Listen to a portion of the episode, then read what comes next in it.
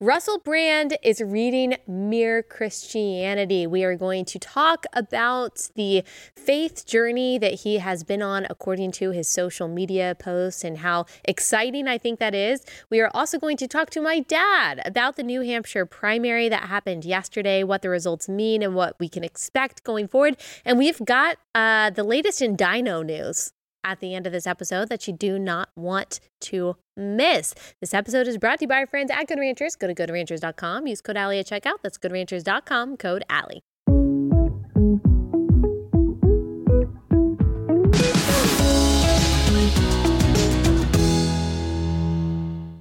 Hey guys, welcome to Relatable. Happy Wednesday. Hope everyone is having a wonderful week so far. All right, like I said, we've got my dad here. He's going to give us his analysis not just on the New Hampshire primary, the state of the race, but also going to give us some encouragement because I've just been feeling, I don't know, kind of sad this week about the state of our country and politics, which you might think, well, I mean, aren't shouldn't we always kind of be bummed about that? I mean, it's not like things have been going that great for the past few years, but I don't know. I guess realizing that we are about to be thrown into what is probably going to be a chaotic storm of an election year. I guess I just have some trepidation about that. But my dad is really, really good about giving us perspective and giving us encouragement. So you're going to love that interview as you always love the interviews with my dad. Uh, but before we get into some of that, I do want to remind you, especially related bros out there, that your related gal in your life, she wants relatable merch. Okay, she just does.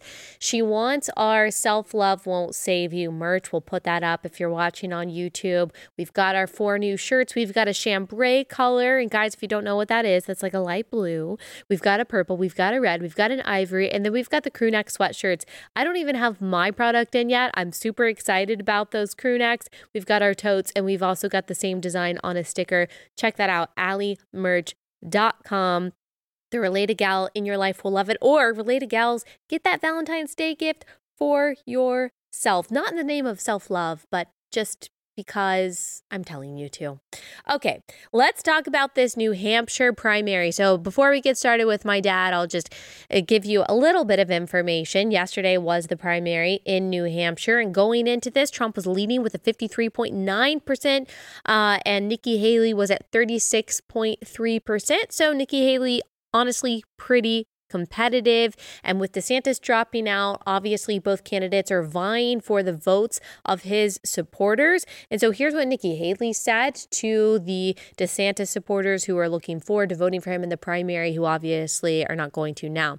She said, What we say to DeSantis voters is it's time for a new generation, which is just I think like a funny line considering that she has been a politician for so long and she's older than him, but whatever. What we say to DeSantis voters is it's time for a new generation. It's time to stop the chaos. It's time to stop the noise and get America back on track. We know that DeSantis supporters love America and we know that they want a new generational conservative leader. And so what we're saying is we're going to fight for you. We're going to earn your support. Okay. Uh, independent voters make up roughly 40% um, of the electorate. It can uh, and can vote in either major party's contest in New Hampshire. My dad will explain a little bit more of that and how that maybe played into um, the results. So Nikki Haley, as we'll talk about, she uh, she came in second, and here she is saying, "You know what? I'm not dropping out. Not now." New Hampshire is first in the nation. It is not the last in the nation.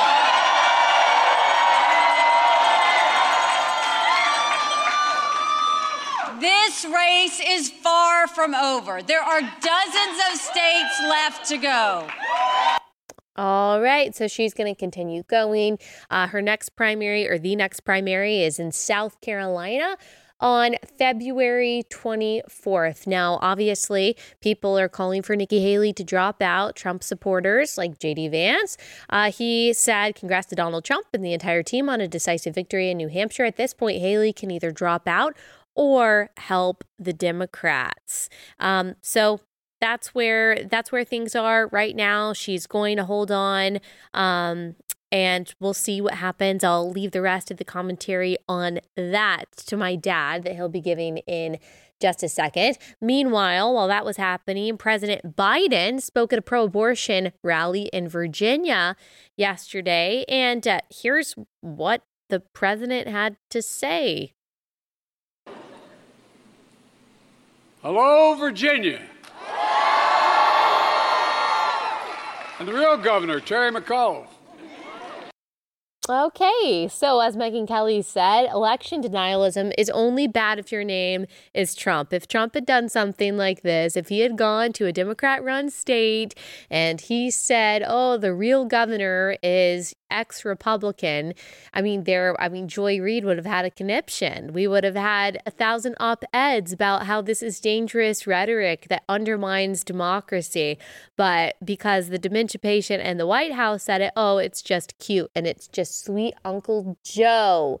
Um, so it's actually kind of funny, but also sad. I'm not saying that Trump's mental state is the same place as Biden's is, but both the Twitter pages, like the War Room Twitter pages for the Biden campaign and the Trump campaign, are both posting videos of the other candidate talking incoherently, saying things that just do not make sense. And again, I think that Trump is much more coherent and eloquent than Joe Biden is, but both of them are getting up there. They're very far up there. And so they say things that just leave you scratching your head and you're like, what was actually said? So that's going to be also the next several months um, of our life. All right.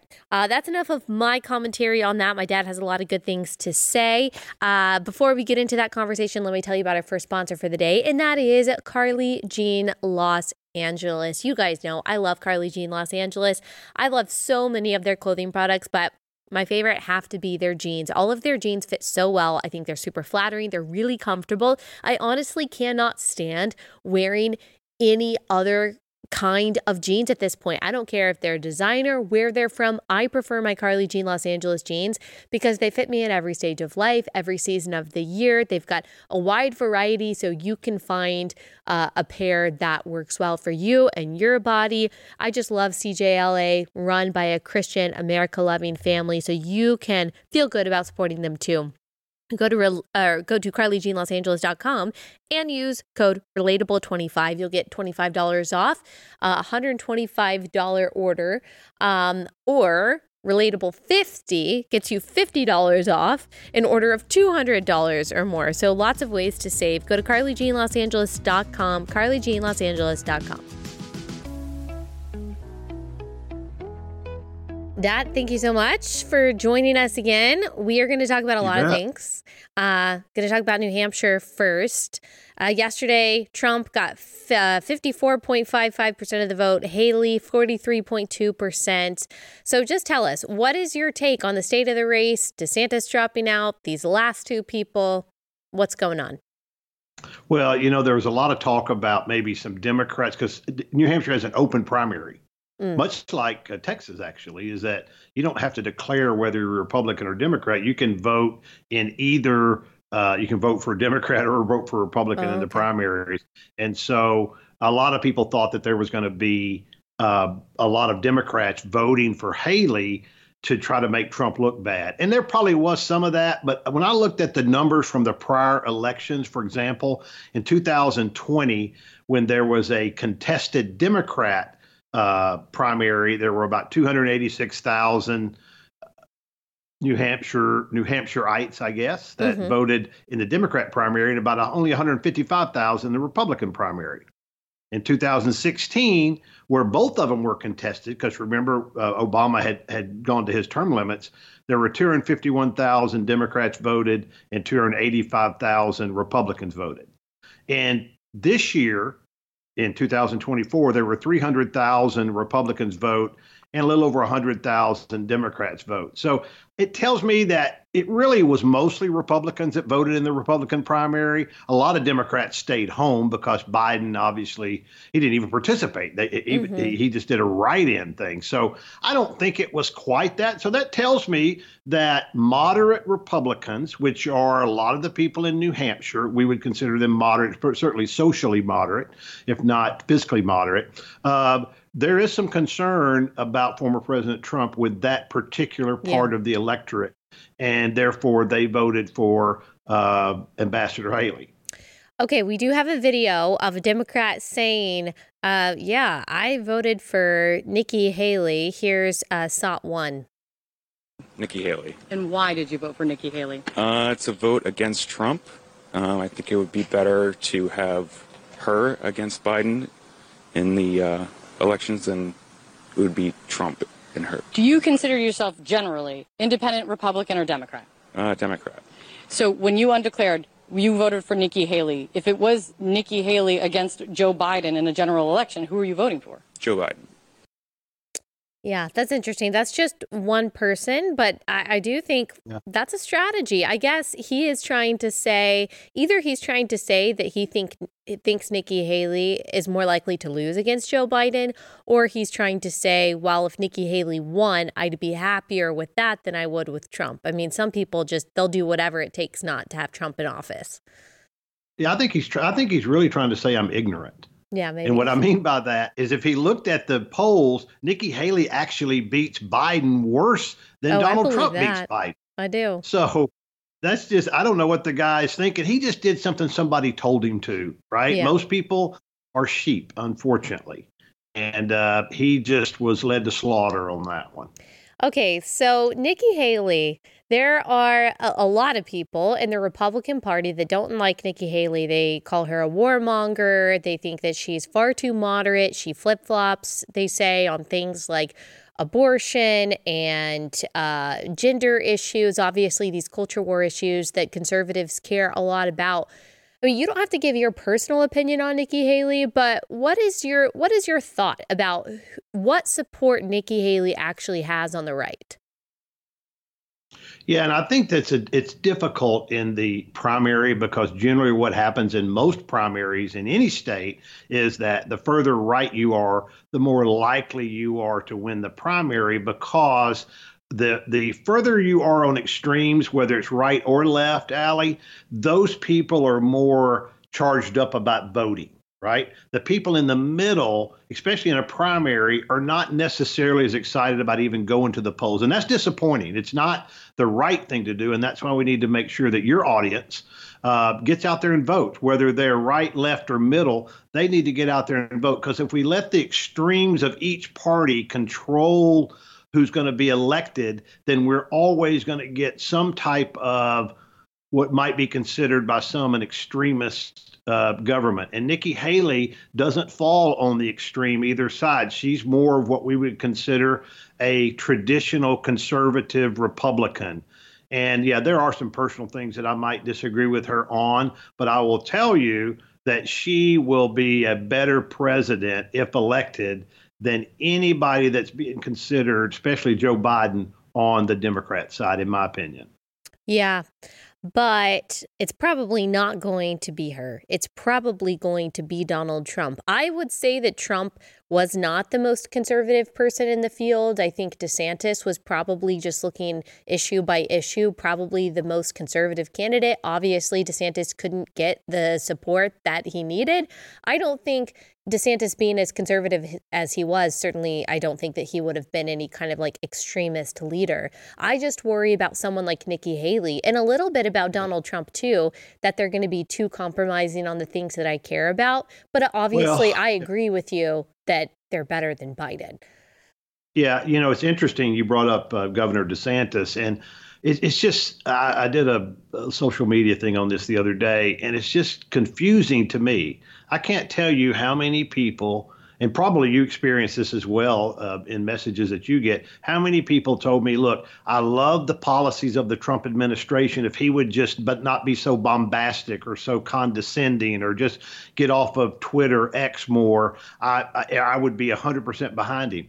Well, you had that in Ron DeSantis his policies were every bit as conservative as anything the Trump administration did. He's proven that as a governorship.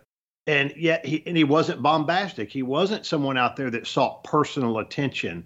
And yet he didn't get the traction uh, related to that. So it's disappointing to me that people vote for someone that they like or someone that they feel like uh, has the pizzazz and that type of thing because really you're not voting for the person. Will you understand this folks? You are voting for the policies that his or her administration puts into place. All right? I don't care if they've got a green head. If they've got the right policies that's how we should vote Okay, quick pause from that conversation to tell you about our second sponsor, and that's Naturally It's Clean. They have products that I love to use in my home because they're super effective and I can feel good about them because they have safer ingredients for your kids and for your pets. They don't have a bunch of toxic fake fragrances and chemicals that you have to worry about, but they're super effective because they use plant enzymes. Like this is really powerful stuff, but again, safer, less toxic for your home. I especially love their carpet cleaner. It works really well if you've got toddlers like I do. You know that you're always cleaning up those kind of messes on your carpets and rugs. You want something that really works that you can feel good about using. That's why I love their carpet cleaner, but really all their stuff, their multi surface cleaner, their stainless steel cleaner, those are probably the three items I use the most. And I love that I can have peace of mind using these products and also that they really work. So go to naturallyitsclean.com slash Allie. You can see my essentials starter kit there. Naturallyitsclean.com slash Allie. Use promo code Allie naturallyitsclean.com slash Allie. And you know, people who vote for Trump in the primaries, they of course would say that they do like his policies and they would point to plenty of his accomplishments and they just don't feel that it is DeSantis's time yet. I disagree with that. I think it would be better to have someone a little bit younger. I think that DeSantis is more conservative than Trump, but you know, people like Donald Trump. I get it. They really like Donald Trump. They think that he didn't get the yep. opportunity to have the 8 years that they really wanted him to yep. have and so they want him to have a second chance. But what is your thought about the legal obstacles that he faces? It looks like he's the presumptive nominee at this point. Haley said she's not dropping out. I think that Trump is going to take the nomination. But do you think he's going to be able to overcome all of these indictments that Democrats, I think, shamefully have thrown toward him? Yeah, well, I think that he will be indicted well, he's been indicted. I think yeah. he'll be convicted one of these cases because they're held in uh, large Democrat areas where the where the jury pool, when there is a jury, will be almost exclusively Democrat. Uh, but I do think that he will uh, be exonerated in a sense by either an appeals court or the Supreme Court. And here's one of the reasons why. Okay, and I know that uh, courts don't like necessarily like to get involved in the political side of it, mm-hmm. but if if if if you go down this road where it's obvious that every single case against him has been brought by a Democrat. Every single thing has a political motivation behind it. The worst one probably being the one in New York relating to the banks and what have you. Then the Supreme Court allows that to stand. It's going to unleash the future of our electorate or electoral process like we've never seen before mm. in doing the same thing. Because you know what? As they say, what uh, what's goose what's good for the goose is good for the gander, mm-hmm. and, and, Republicans will do the same thing uh, if this door is open. So I think the Supreme Court will shut the door and say, let the people decide. And again, I think it's going to be close. I do think Donald Trump can win, but I think it's going to be very, very close. He's probably the only. He's probably the. He probably can win, but he's also probably the only guy that could lose to Joe Biden. That's yeah. on the Republican side only candidate. I th- I think that too. And Dad, let me just tell you, I have gotten a lot, a lot of hate and a lot of anger over the past couple days for saying that. I mean, people know I voted for Trump in 16 and 2020. My personal yep. opinion, and I hope that I'm wrong about this. My personal opinion is that Donald Trump may not be able to beat Joe Biden. And it's not that I agree with the people that will vote against Donald Trump. It is because yeah. he has these legal obstacles. We already saw in 2020 that these progressive institutions, nationally, internationally, all said that we're doing everything possible to keep him from getting in the White House. Now you have not only those people, but you've also got the uh, January 6th problem that people are going to point to. I feel like he's only gotten less popular, at least with people who support Joe Biden.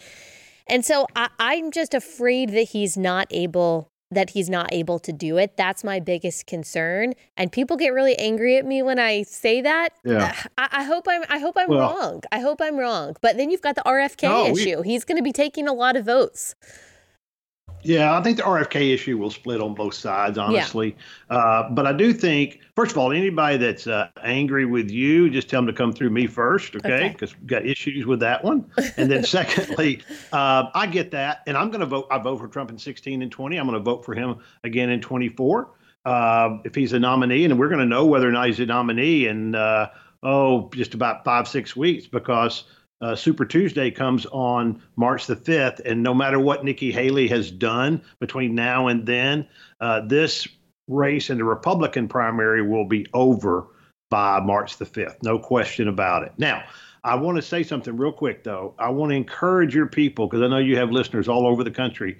Do not stay home if you're a Republican, even a Democrat, okay? I, I want everybody to vote, but don't stay home because you think it's a fait accompli for the president. Those down ballot uh, people need to either get your vote or vote against them by voting for somebody else. But please don't stay home because you think it's going to be Trump or you think it's going to be Biden. You think you you're need talking to about vote down ballot. November. Yeah, I'm, I'm talking about in the primary as Oh. well. Oh, they need to yeah. vote in the primary. Well, down a lot ballot. of people are very discouraged because, and we understand this is how it works. You've got the Iowa caucus, you've got the New Hampshire uh, primary, but I think a lot of people living in the other states feel like, wow, I didn't even get to, I didn't even get to voice my support for DeSantis or whoever they were going to vote for. They feel like Iowa just decided it for all of them, and they're very disappointed about that. I do see that a lot of people are going to be too demoralized to go out and vote in the primary, and I can sympathize with that. Well, I well, I can sympathize with it, but it is a dereliction of our duty as a citizen. It's kind of like I talk about in my book. You you want to be a participant or a crusader. A participant does just exactly what you're talking about. When things don't go their way, they usually take their ball and kind of go home, and maybe they'll have opinions, you know, from the peanut gallery but that's not what we want. We need people that are listening to your show and watching your show to be crusaders, to be out there. And I get it. It feels like your vote doesn't count. But believe me, if 100,000 people go out there and vote that were individually thinking their vote didn't count, it makes a huge difference. Or 10,000, or in some local races, maybe it's 500. So I want you to be a crusader, not just a participant that usually just chirps, right? Let's be action people, not be people of just words. Is there any possibility that if things go south for Trump legally, that Nikki Haley being in second place could take the nomination? Is that how it would Yeah. work? That's that's how it would Do you think work. that's now, what she's betting also? Uh, I think I think she's holding her cards just in case because she doesn't know either, and I think that's smart for her. Now, what will determine whether or not she stays active in the race is money. That's what it always determines, right? So it's not that she can't stay on the ballot, but she may not be able to be as active after maybe even South Carolina. Certainly after March 2nd, just because the donors will probably have quit giving to her. Now, what can also happen, we can talk about this later, uh, but the convention is something that uh, I need to explain to people in the future as to how that could work if something happened to either Donald Trump or Joe Biden. Hmm. Who do you think is going to be Trump's VP pick? What's your prediction? Uh, I think it will be a lady, okay, and I think a good pick, assuming that they want to do it, would be like uh, like a governor, like Kristi Noem might be a pick for that. Uh, someone in that Sarah Huckabee Sanders could be a pick for that. The only negative about either of those is their states are solidly Republican already, Right, so you don't really pick up votes. But I'm not sure that's important for Trump. You know what I mean? I mean, Trump is such a populist candidate that he's going to be so domineering. I would have a lady as if I was him as my vice president. First of all, because I think we have a lot of qualified women uh, in the Republican Party that are just at that level, ready to explode. And the two ladies that I've mentioned um, are two of them, and I'm sure there's more. Uh, but we'll, we'll, you know, we'll just have to see as to who that is. It, it, it's not. I don't think it'll be DeSantis. No. Uh, although whoever it is will have the front runner's choice in 2028. There's no question about it. They will. They will be the assumptive Republican nominee in 2028. Hmm. Yeah, I said uh, the other day that I I would like Sarah Sanders. Now I know Arkansas would be very sad to lose her because she's a great governor, but I also agree with you. It's not like he needs help winning Arkansas. Um, but I just really like her. I really like her, and I think um, yeah. a lot of other suburban moms really like her. She's relatable, but also strong, and so we'll yeah. see. We'll see. That'll be interesting. She's a no nonsense, and I like you know no, no nonsense is what we need and uh, she's not going to be intimidated by the press. And That's she's not. Sure. In other words, the the show will not, the stage will not be too big for her. No, and she's handled it. She obviously handled that as the press yeah. secretary. Well, this is going to be a crazy year. And if I'm honest, I don't know if other people feel this way, but I've just kind of I don't know. This week I've just been anxious about it. It's been a it's been a weird week and I am just kind of worried about what 2024 holds. I don't have any specific predictions, but there just seems to be a lot going on at once that puts us in a very yeah. precarious spot. So it's tell me, tell me what you past. think. You don't think? Well, it's not much different. It's really not much different than in the past. I mean, if you look at history, there have been elections that have been a lot tighter than the ones that we've seen. Uh, and what generally happens is is yes, these are unusual candidates, no question about it. Uh, Ronald Reagan was an unusual candidate. Remember, people would say he was just an ex actor and whatever. Yeah, he had been a governor, but people didn't look at him that way. I mean, Jimmy Carter was a governor of a small state peanut farmer, and people thought, oh, the world's going to come to an end. You know, people on my side of the fence or what have you.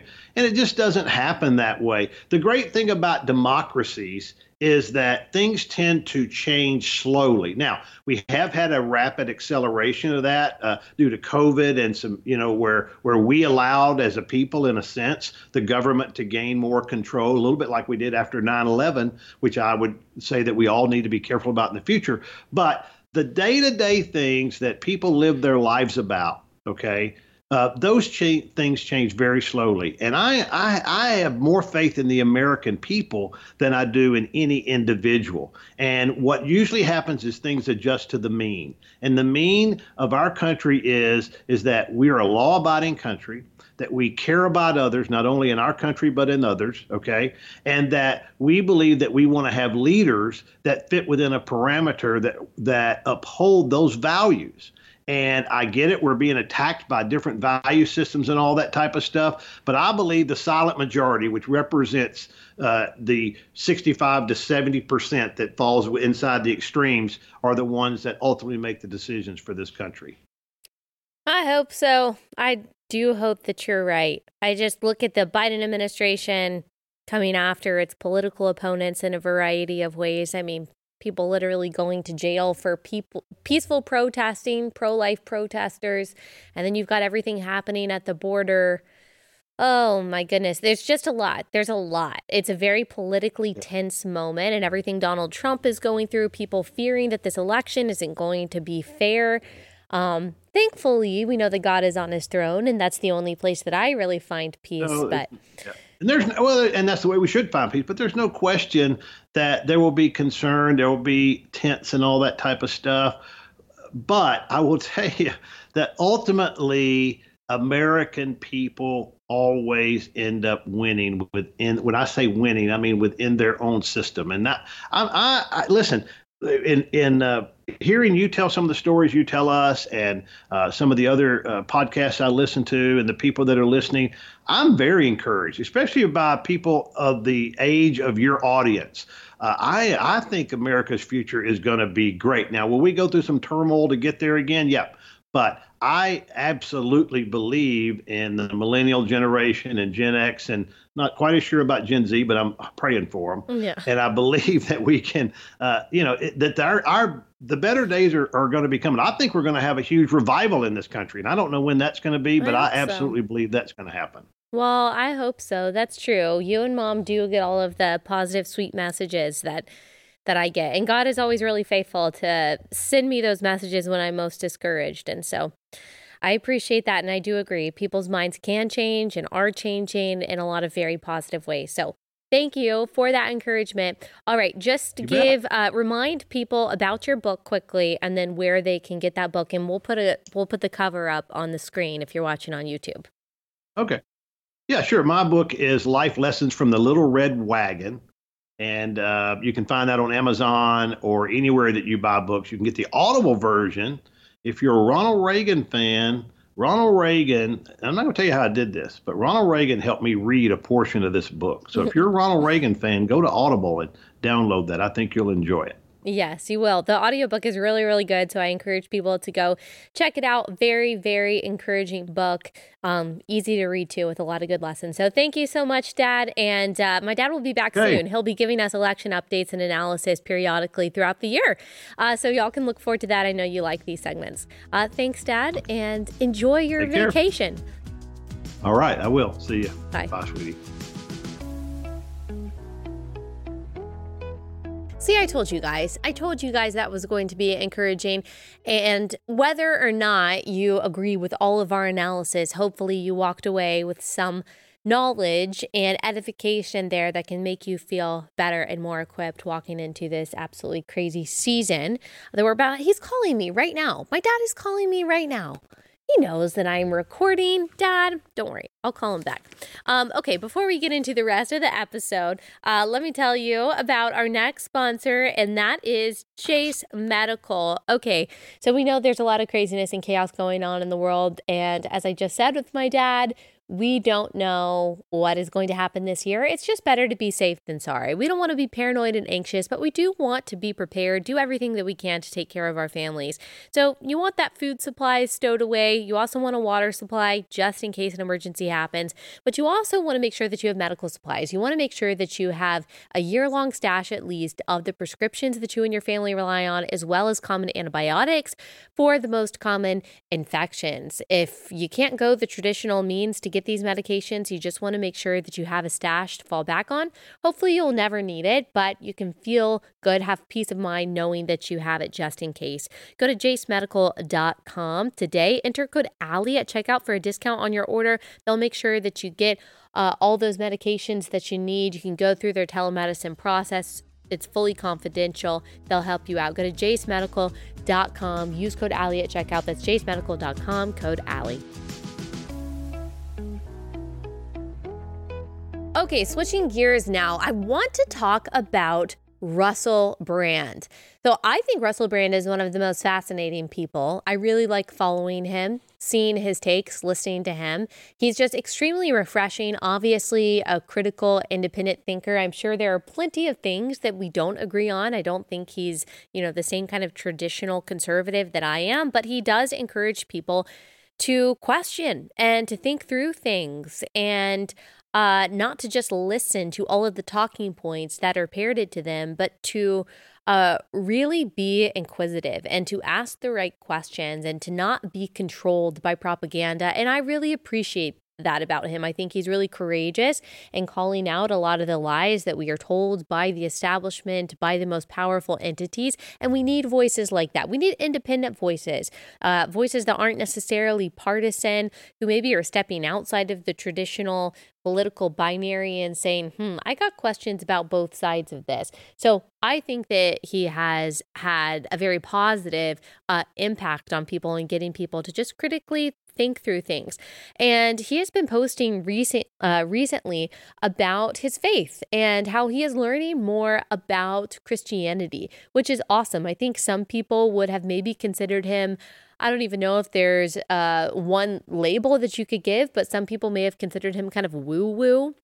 He's very into yoga, like he's very spiritual in that in that sense and so maybe some people even would have said that he's kind of new age. I don't know that he has ever expressed traditionally um, his affinity toward christianity but recently he's been talking about it more. I find it very exciting. So here's a clip of him talking about why he wears a cross i need a personal relationship with god it occurred to me that if instead of always talking to myself inwardly, I could replace one of those voices with an indwelling God. It says in Galatians, it is our job to die so that as Christ died on the cross, he might be reborn in us. I'm very interested to hear what you think because for me, my heart is open Yeah, you know what? That is so interesting. And before that, we couldn't play the entire video, but he says the reason I wear a cross is because Christianity, and in particular the figure of Christ, are, it seems to me, inevitably becoming more important as I become more familiar with suffering, purpose, self, and not self. Now, does he believe that Jesus was uh, a real man, really God made flesh, who uh, came to earth in a virgin birth and lived a sinless life and then died on the cross for our sins and was raised again three days later and now stands at the right hand of God.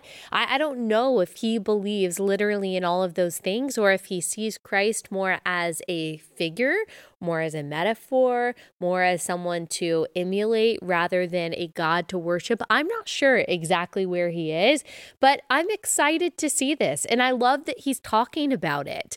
And, you know, God is so faithful and the word of God does not return void. So even hearing him quote Galatians, it's exciting to me because I so trust the Lord and I so trust the power of his word that no matter where Russell Brand is right now on his spiritual journey, I can be so enthused about the fact that he is reading the Bible and that he is considering uh, that he's considering Christ.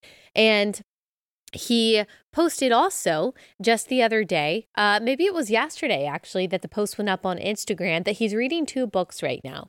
And one of them is Mere Christianity by C.S. Lewis, and the other one is, yep, there it is. And the other one is Purpose Driven Life by Rick Warren. Now, these are two very different books. Um, I am not uh, the biggest fan of Rick Warren. He is considerably uh, to more to the left than I am. I'm not calling him a communist or anything like that, but he's certainly egalitarian when it comes to gender roles and the roles of women um, in the church. He's been very outspoken about that, and I I might have made an error, and I do want to apologize for that. I think I said on Instagram that he was pro same sex unions. And I should have been more careful uh, before saying that. So I apologize because I'm not sure if that's entirely true. He said something recently that made me think that he um, was wavering on that. But you know what? Before I said, that I should have I, I should have checked. I should have thought more carefully about that. So I do apologize. But um, regardless of that issue, Rick Warren is uh, more of a prosperity preacher than uh, than I would say is biblical, than I would say is good. So I'm not in alignment with everything that Rick Warren says theologically. I personally have not read Purpose Driven Life. A lot of you have shared your concerns with me. And so I'm sure that I am in line with my Reformed brothers and sisters when it comes to the problems with purpose driven life. However, I am still very excited to see this post. First of all, Mere Christianity is one of the greatest contributions to the church that exists. I don't even agree with C.S. Lewis uh, on everything theologically. But gosh, that is such a transformative book. It's such a foundational book to encourage people to think about the existence of absolute truth, the necessary existence of God, the existence and the reality of Christ, God made flesh. It was life changing for me. I mean, God used that book when I was in high school to really just um, create in me an appetite for theology and for apologetics and thinking through my faith and taking my faith seriously. C.S. Lewis was the the author to introduce me really to um, the world of theology and the world of apologetics. And I realized in high school that Christianity has such a rich intellectual history uh, to be explored. And so I love that Russell Brand, I love that Russell Brand is reading Mere Christianity. And I would just encourage you if you see him post things that you're like, eh, I'm not so sure. Gosh, why is he listening to Rick Warren? Or why is he reading that book? Or why is he, you know, saying these other things that don't seem to be in line with Christianity? Like, let's just allow the Holy Spirit to do his work. I know that when I was in high school, when I start, first started taking my faith seriously, um, that I was reading a lot of different things.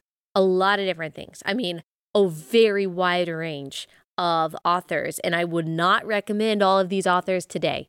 Like, I was reading Rob Bell.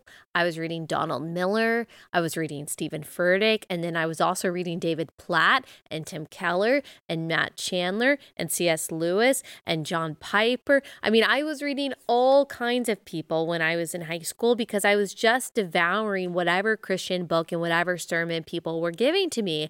And the Lord is so faithful to give us discernment and to give us wisdom and to surround us with the people that he needs to surround us with. It was really the gifting of the ESV study Bible uh, from a friend of mine when I was going into my sophomore year of college that kind of refined uh, my theological beliefs and kind of put me on the path towards Reformed theology. And I'm very thankful for that.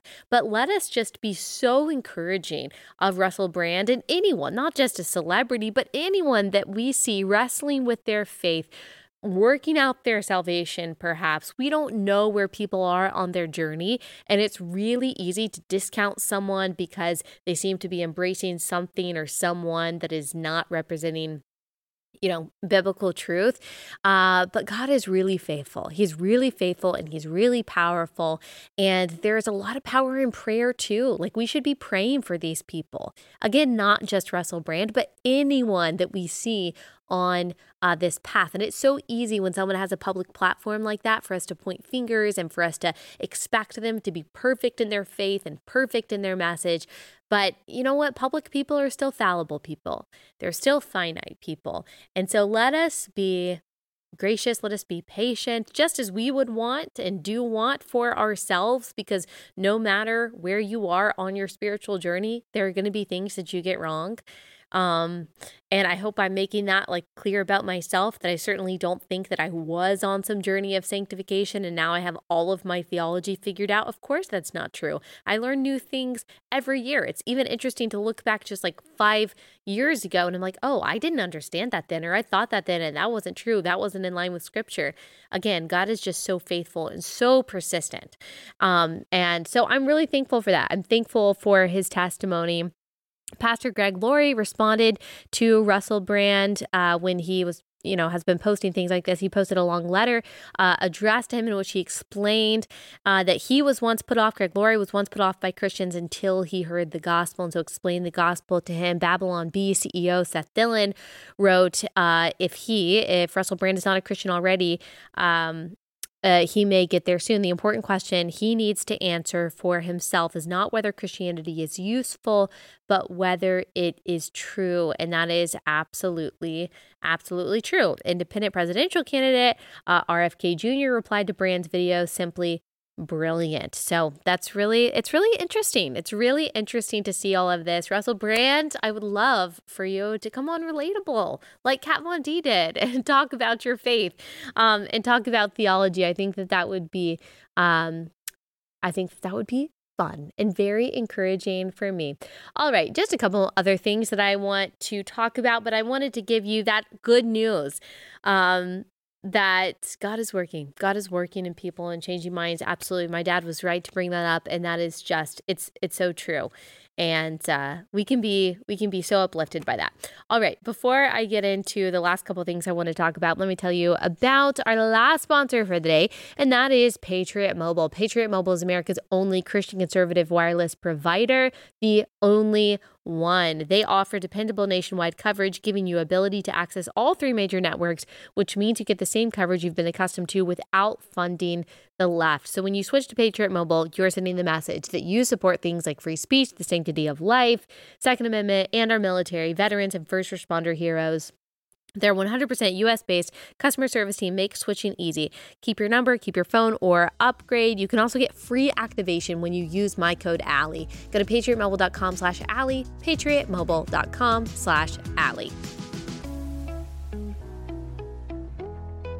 Okay, we don't have time to talk about all the things that I want to talk about. We had like a whole segment planned um, that has to do with surrogacy and sperm donation. Might need to just um, dedicate a.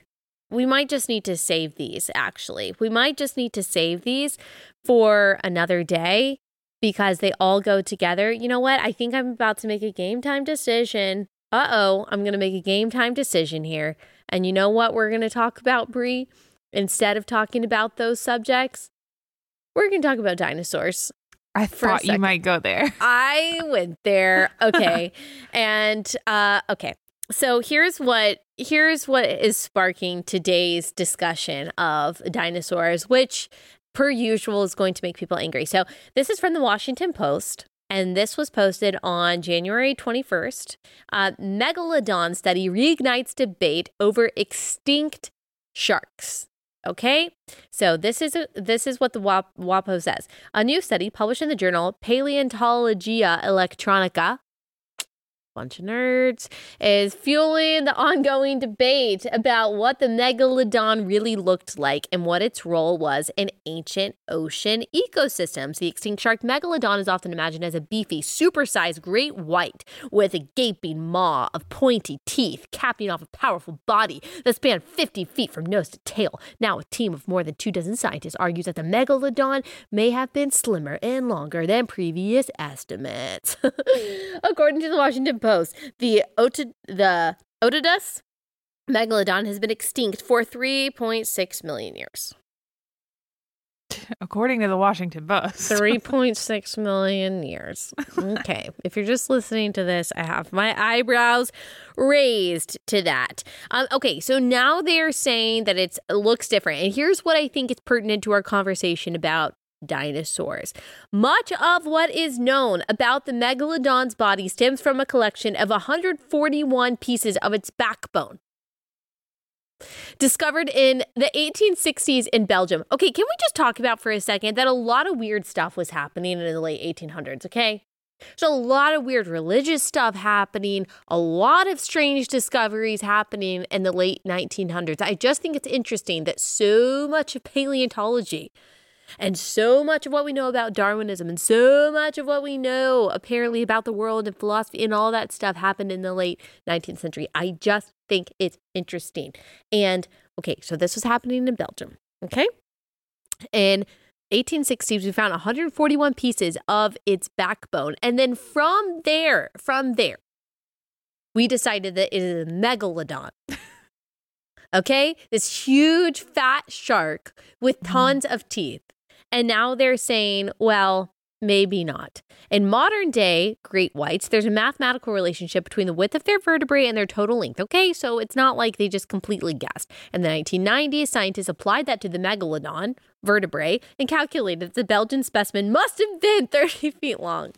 I don't know, Brie. I don't know. It must have been. It must have been. Okay. Here's what Michael Gottfried, a vertebrate paleontologist at Michigan State University who is not involved in the new study, has to say. We're trying to speculate on something based on the very incomplete pool of evidence. Huh. Huh. You That's say. interesting, Michael. That's so interesting. That's kind of what I've been saying about dinosaurs. Okay. At the end of the day, I don't think it brings us that much closer to knowing what megalodon really looks like, says Robert Boessenecker, a coastal paleontologist at the nonprofit Charleston Center for Paleontology, who is not involved in the new study. Outside experts said the studies on different parts of the megalodon still use speculation to arrive at their different interpretations. Yeah, dinosaurs are speculation. Okay. You know what's funny is they did this whole study, and then some guy came in and said, "Yeah, this doesn't actually get us closer to knowing anything." Yeah, nothing. like, how much money did you spend doing this? Yeah. to learn nothing. I know. I'm picturing like what happened in the Washington Post newsroom. Like you got megalodon, I got megalodon. I'm gonna do it. I've been covering megalodon since 1899. I knew this day was coming. We were gonna find out he was slim and slender. I don't know. All I'm saying is that this Triceratops, you know what? He might have just been a hippo. Is all I'm saying. Like maybe a large hippo. Now, this would be sad because if you remember, I'm pretty sure that Baby Bop on Barney was a Mm. Triceratops. Yeah, I think so. And so you're telling me that Baby Bop was it real? Was it? What is Barney supposed to be? hippo? Barney is. Uh, Barney looks like a hippo. Oh, that's a good question. What, what kind of Barney? dinosaur was Barney? Does anyone know in this Hmm. room? A T Rex? No, he was definitely not a T Rex. Oh my gosh. A T Rex picture T Rex Barney and how terrifying that would be. Oh, he's a t- he's he is a T Rex. No way. Yeah, he's a pur- Oh my gosh. purple T Rex. He was a T Rex. He didn't have sharp teeth. True, but he does and have he little didn't have arms. short arms. Yeah, he has little arms. Not as little as okay. they say. Well, on YouTube, we're gonna have to pull up a picture because Joe was right and I was wrong. Yeah. I was thinking there's no way. But you know, the existence of Barney just goes to show how little we actually know about T Rexes because I thought T Rexes looked one way and then they put out this like plush purple and green. Who I Barney has flat teeth, okay? Barney is an herbivore. That's why I am confused about this. I'm Bree- Bree's looking. I'm looking at pictures of Barney. There's no, I cannot believe that Barney is a T Rex. Look at his little arms. Barney T Rex. I'm looking it up right now. Okay, uh, very strange pictures. oh, I said that's because I, Ah, I said Barbie T Rex, and I was like, why is there a picture of Barbie in a dinosaur outfit that comes up? Okay, yes, we'll have to pull this up. Wow, wow, wow, wow. Barney really was a T Rex. I had no idea. Do we think the T Rexes were really purple and green? I mean, if they were that cute, then Maybe. yeah. I just can't get over the flat teeth thing. This is just, wow, this is rocking my world, changing my childhood. Okay, anyway, all that to say, I'm just, sa- all I'm saying is that we don't know what dinosaurs looked like. We don't know what they sounded like.